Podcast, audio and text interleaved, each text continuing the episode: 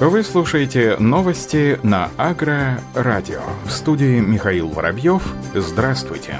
Прогнозы экспертов сбываются. Урожайность зерновых в России не радует аграриев. По данным Минсельхоза, на 17 июля зерновые зернобобовая агрокультура обмолочены с 9 миллионов гектаров. Собрано более 29,5 миллионов тонн зерна при средней урожайности около 33 центнеров с гектара. В том числе урожай пшеницы составляет почти 24,5 миллионов тонн при сборе с гектара на уровне 34,3 центнера с гектара. Годом ранее в это время воловой сбор зерна составлял почти 35 миллионов тонн, включая более 30,5 миллионов тонн пшеницы. Средняя урожайность до 37-37,5 центнеров с гектара соответственно. При этом ряд южных регионов ключевых производителей зерна завершает уборку колосовых агрокультур. Об этом сообщает пресс-служба «Русагротранс». Так, на Ставрополье, по данным Минсельхоза края, 17 июля оставалось обмолотить около 2% посевов. Урожай в регионе составляет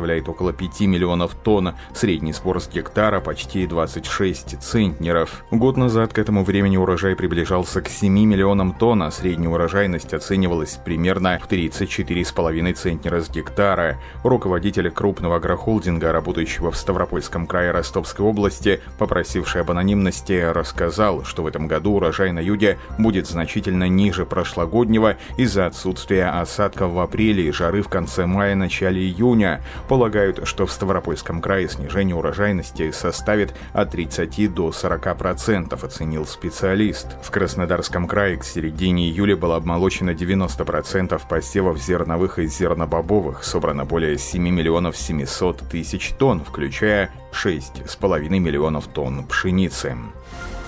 Поскольку сбор урожая в Южной Европе уже ведется ожидается, что погода в большинстве государств, членов Евросоюза будет благоприятной, в Брюсселе были представлены прогнозы урожая зерновых и масличных культур. По предварительным прогнозам и сельхозорганизации 2020 год будет смешанным, особенно для пшеницы и рапса, где ожидается значительное падение производства. Общий объем производства зерновых в ЕС должен достичь среднего за последние пять лет и составить 305 миллионов тонн. Тем не менее, ожидается более низкий уровень производства пшеницы, снижение на 11,5%. Эксперты выделяют сразу несколько причин падения производства, уменьшение на 3,5% посевных площадей, снижение урожайности мягкой и твердой пшеницы в целом более чем на 8%. В период осеннего сева выпало значительное количество осадков, поэтому сев озимых сортов пшеницы был отложен в пользу яровых сортов. Ожидается снижение урожайности в основном из-за плохих условий условий сева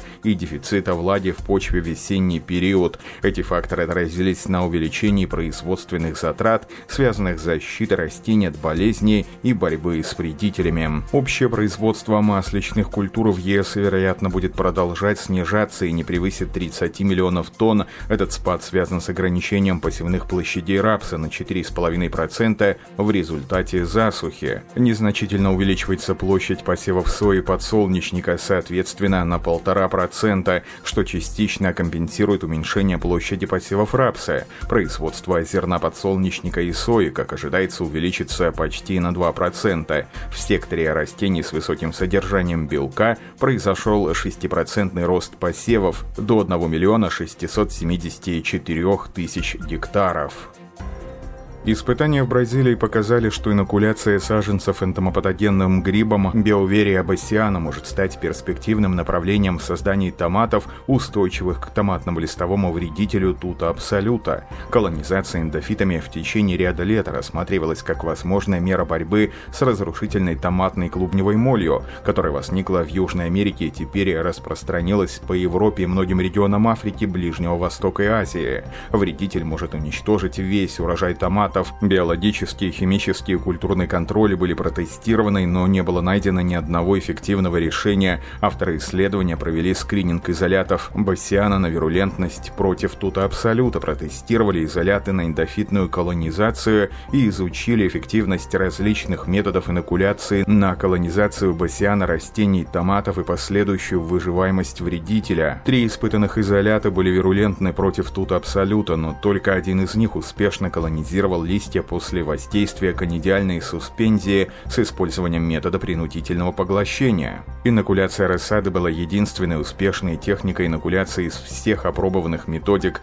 Инокуляция сеянцев изолянтом LL-139 приводила к колонизации эндофитами всех тканей растения. Высокие проценты колонизации наблюдались в корнях, стеблях и листьях до 30 дней после инокуляции. Без отрицательного влияния на рост растений гриб был обнаружен в течение 30 дней. Это намного дольше, чем ранее наблюдалось для растений томата, когда личинки тута абсолюта подвергались воздействию колонизированных листьев басиана, их выживаемость была снижена до нуля в течение семидневного периода.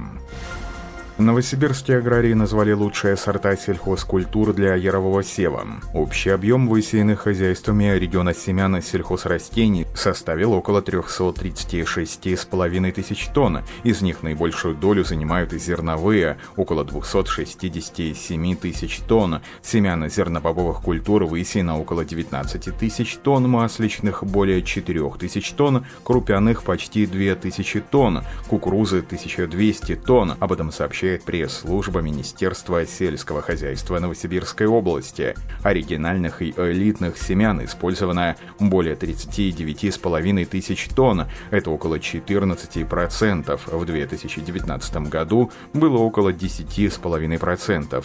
Семян с первой по четвертую репродукции 56%.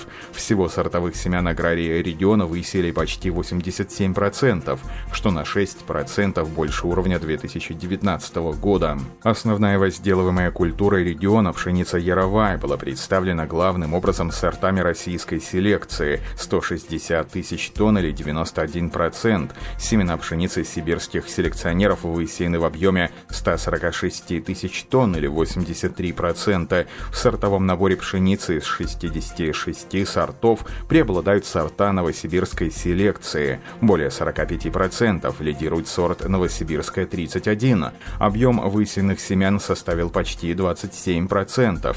Также в тройке лидеров Омская 36 и Триза. Вторым в зерновом клине региона остается яровой ячмень, более 10%. Семена российской селекции высеяны в объеме почти 25,5 тысяч тонн, или 82,5%. Сортовой набор на 53% представлен новосибирскими сортами. В лидерах Ача доля семян 27,5%, сигнал и биому. Овес, который в текущем году высеян в объеме 25 тысяч тонн, на 97% представлен семенами российской селекции. Причем практически все они родом из Сибири. Бесспорное постоянное первенство здесь за сортом ровесник. Доля семян более 51%. Затем идут СИГ и Иртыш-22. Такое сортовое разнообразие по всем возделываемым культурам, отметили в ведомстве, будет способствовать получению в регионе достойного урожая урожая.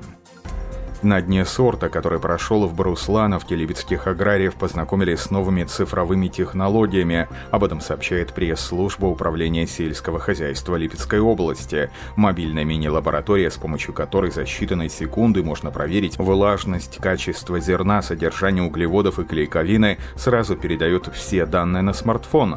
Поэтому вся необходимая информация у зерне у агрария всегда под рукой. Начальник областного управления сельского хозяйства Олег Долгих комментирует комментируя увиденное, отметила, что внедрение новых технологий в сельском хозяйстве является важным фактором развития отрасли. По его словам, это позволит обеспечить рост урожайности и прибыли местных аграриев. Внедрение новых цифровых технологий в АПК региона будет способствовать повышению эффективности, качества и безопасности выпускаемой продукции, ее конкурентоспособности на российском международном рынках, а также сделают более привлекательной работу в этой сфере, отметил Олег Долгих. Любое хозяйство за несколько дней до уборки может быстро стать анализ всех своих полей с любой точки и понять, готова ли культура к обмолоту.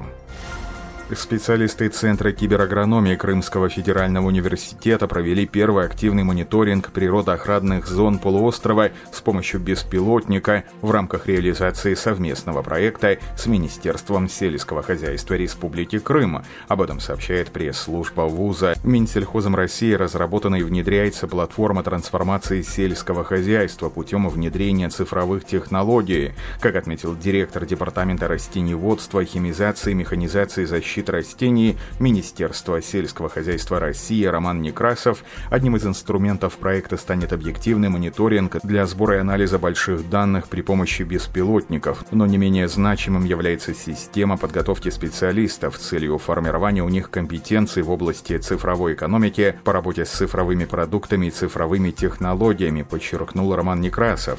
В начале 2020 года Крымский федеральный университет приобрел два беспилотника самолетного типа, произведенные концерном «Калашников» на общую сумму более 5 миллионов рублей. Специалисты университета прошли необходимое обучение для работы на новом оборудовании. Уникальная система дистанционного зондирования Земли самолетного типа оборудована мультиспектральной камерой, которая позволяет отслеживать индекс продуктивности растительных сообществ, камеры видимого спектра, а также курсовой камерой, которая записывает видео в режиме реального времени.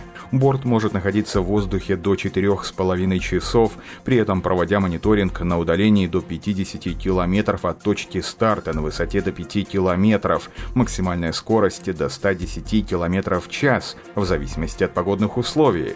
Размах крыла данного борта 2 метра 80 сантиметров, что оптимально для эксплуатации в крымских условиях. Основными сдерживающими факторами для внедрения этих технологий в регионе сегодня являются высокая стоимость самих аппаратов, излишняя регламентированность полетов, связанная с особым статусом полуострова, отсутствие достаточного количества компетентных сотрудников. С помощью беспилотников самолетного типа можно не только контролировать экологическую ситуацию на полуострове, но и проводить сельскохозяйственный мониторинг, отслеживать чрезвычайные ситуации, такие как лесные пожары или разливы нефти нефтепродуктов, обнаруживать незаконные застройки, свалки и карьеры, осуществлять геодезические съемки и другие работы, связанные с исследованием обширных и труднодоступных территорий. На этом все. Оставайтесь с нами на глав агронома.